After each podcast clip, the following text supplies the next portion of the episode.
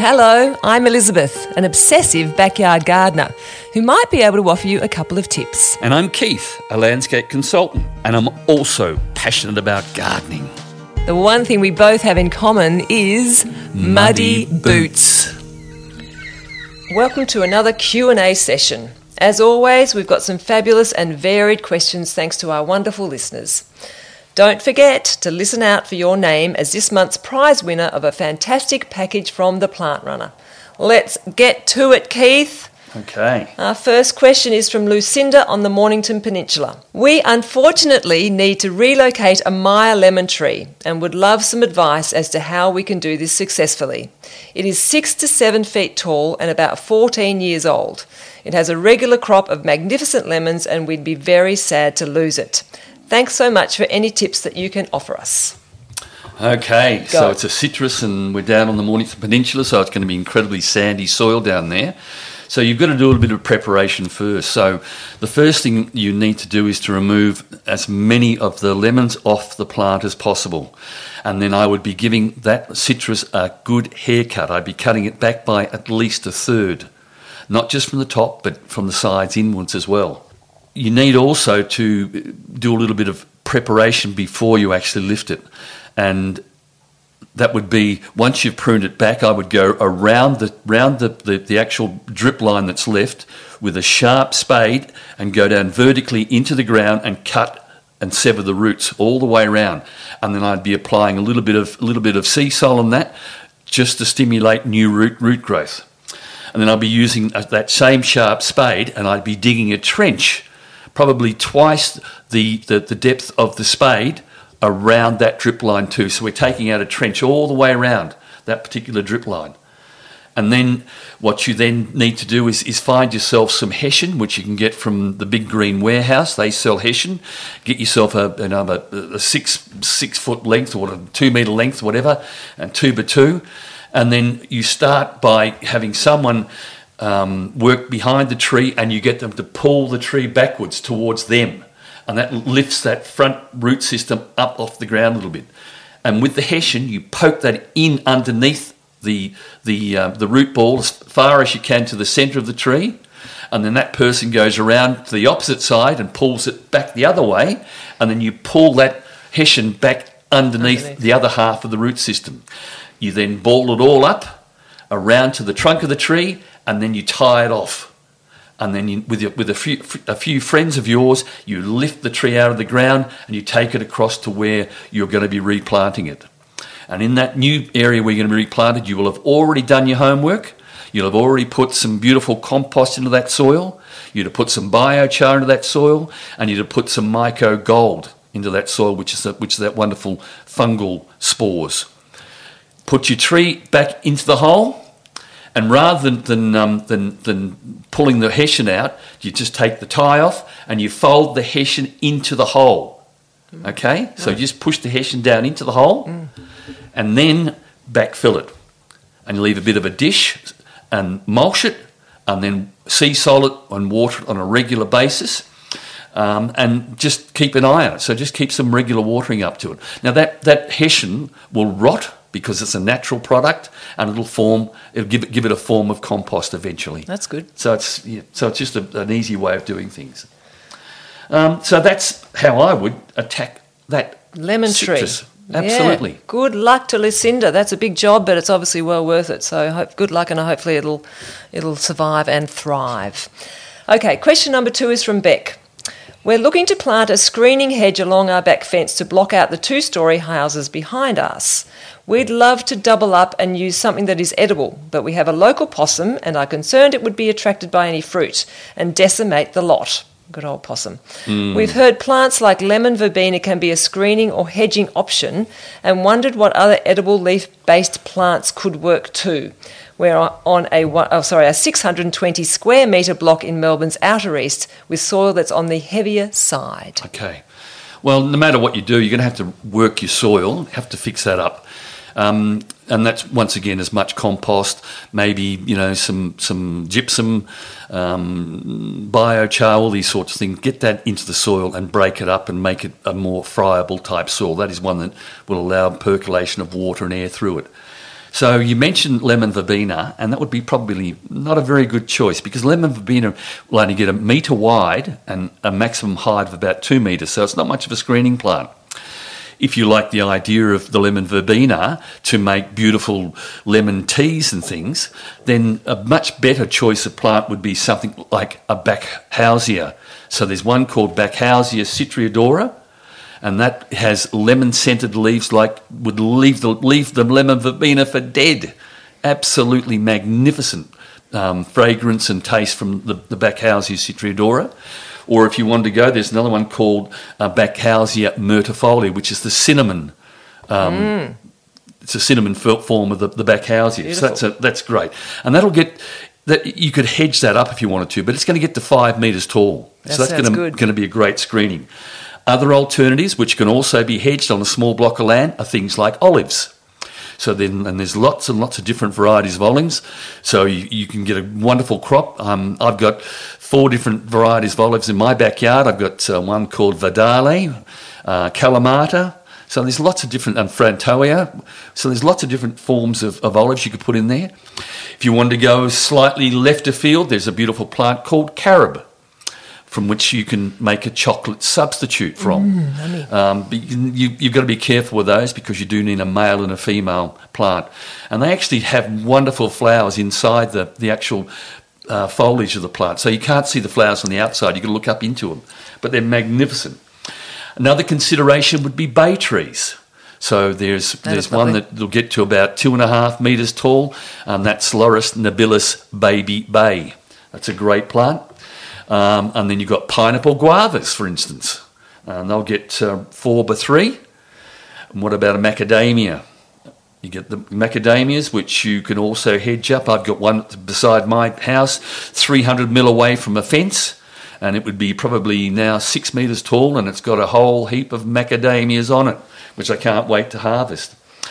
Other alternatives for wonderful hedges would be things like avocados. So you can get bacon, Huss, Shepherd will all grow beautifully down here. And then, of course, there's the white sapote, which will also form a wonderful, hedge. Plant for hedging. Screen. So there's some great options for proper screening rather than, something to about 2 metres. Yeah, you've got some good ideas there, Keith, so hopefully Beck will be able to use a couple of those. Good luck, Beck, with that. Okay, our third question is from Catherine. Hope you can help with transplanting advice. Another transplanting question, second one. I have an established garden in a very small rural village on the southwest slopes of New South Wales. It is unlikely anyone will move in after we leave, and the majority of the garden will die. Well, that's a bit sad to hear. Our move will take place when the plants are dormant. Do you think I could successfully transplant bay trees? They have been established for around 8 years and are about 5 feet high but not particularly wide, about 60 centimetres across. I have access to machinery. What do you suggest? Can I transplant them? Absolutely. Easy ass. You're going to be doing this during the dormant period anyway. Bay trees can actually be clipped up really, really well. So get your shears out there or your electric clippers, whatever you like, and give it a real good shave now. And that will just stimulate a bit of the root growth. And then I would do something similar to what we did before with moving the citrus. So you can get a big root ball and stick it in a bit of hessian and tie it all up, and that will stay in that for a couple of months without any problems, just in the hessian bag. Or if you're going to put it into a big pot, that's fine. Cut it back by at least a third from the top down as well.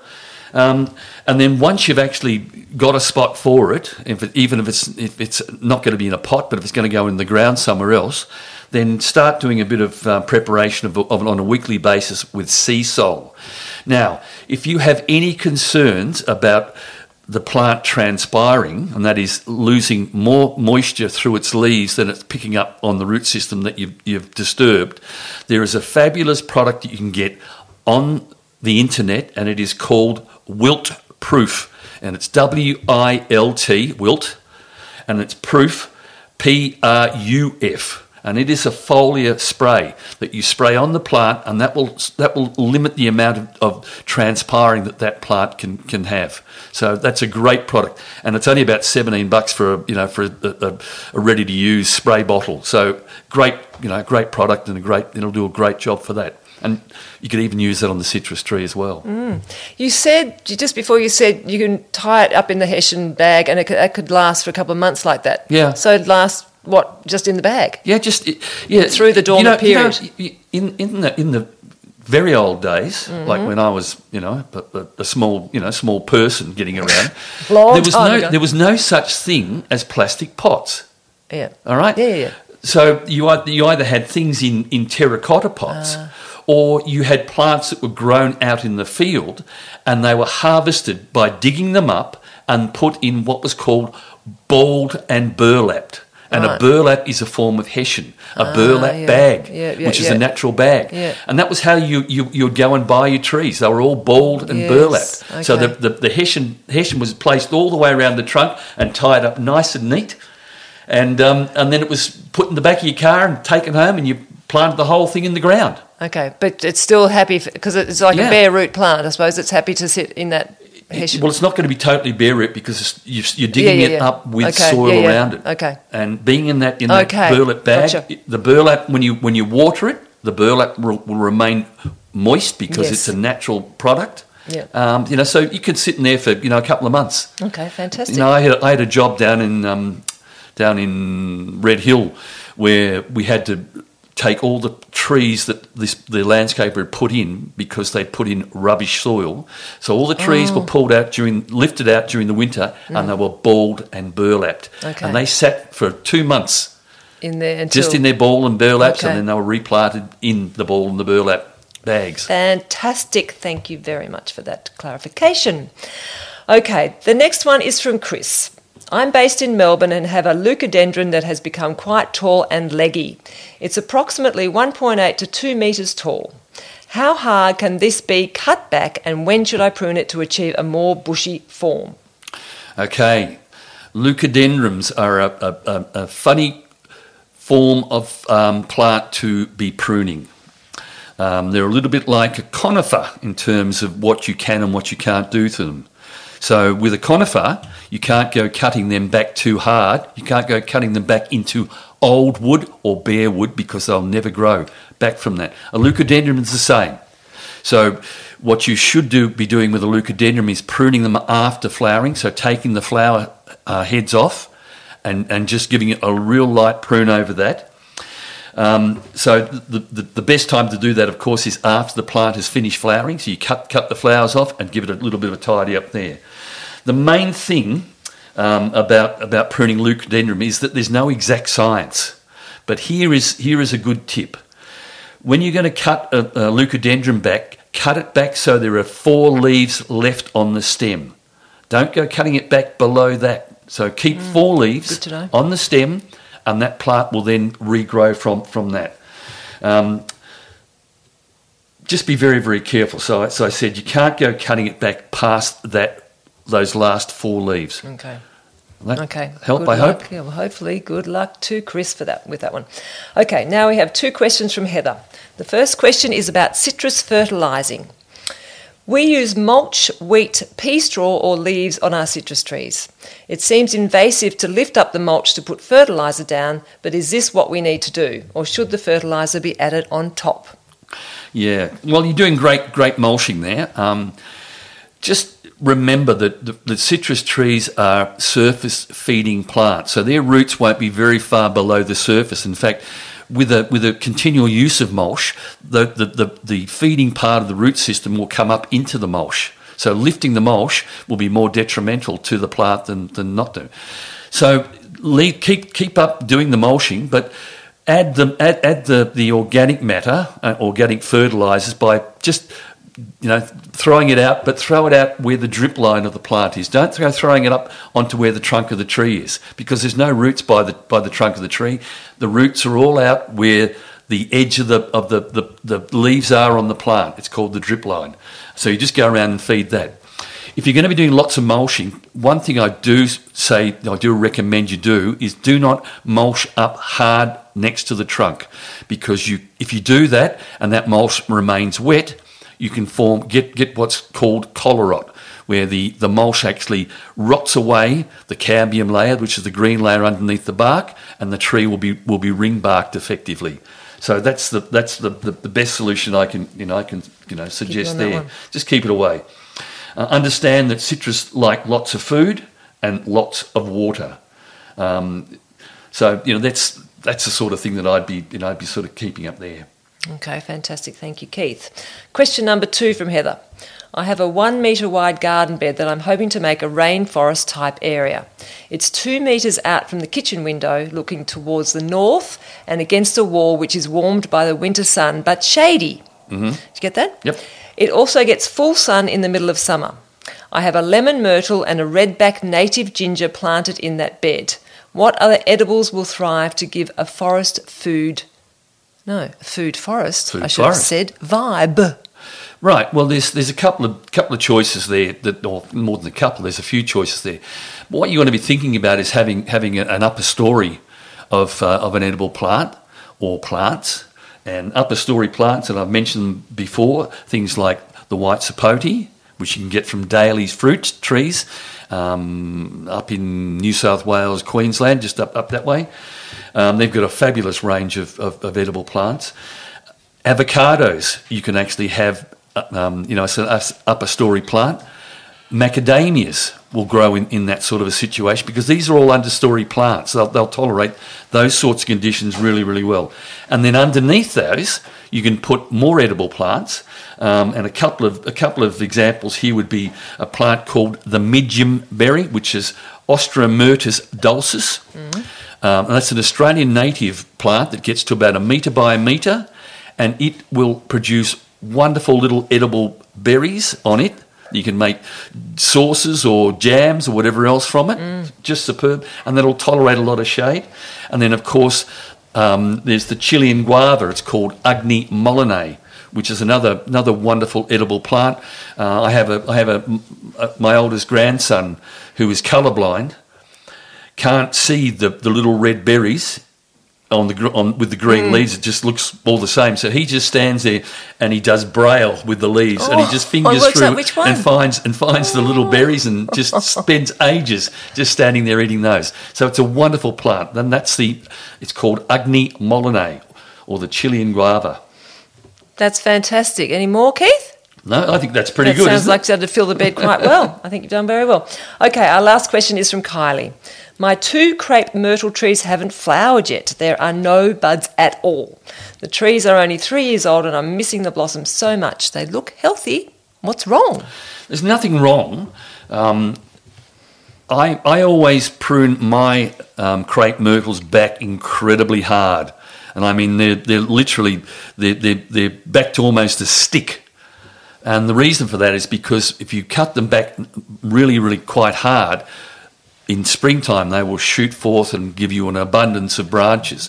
And we've had a very, very slow summer, even so much no summer. And, of course, they love that Mediterranean sort of conditions where it's hot and dry. And we've had the opposite. We've had lots of humidity and lots of water. So the plants have been putting more effort into producing lots and lots of leaves. Now, with a crepe myrtle, the actual flowering part is the very last bit of the branches. And I bet you, if you went out there and had a good look, you'll see that the last, say, 50 millimetres of your branching out there will have a different leaf setup on it to the bigger leaves that are further down the plant. And that is where the flowers are going to be coming from. The buds and the flowers will be coming on that last little 50 mil. Now, I've got a pink crepe myrtle, which has been flowering now for probably 3 weeks. And then on the other side of the driveway, I've got probably 6 or 7 white crepe myrtles.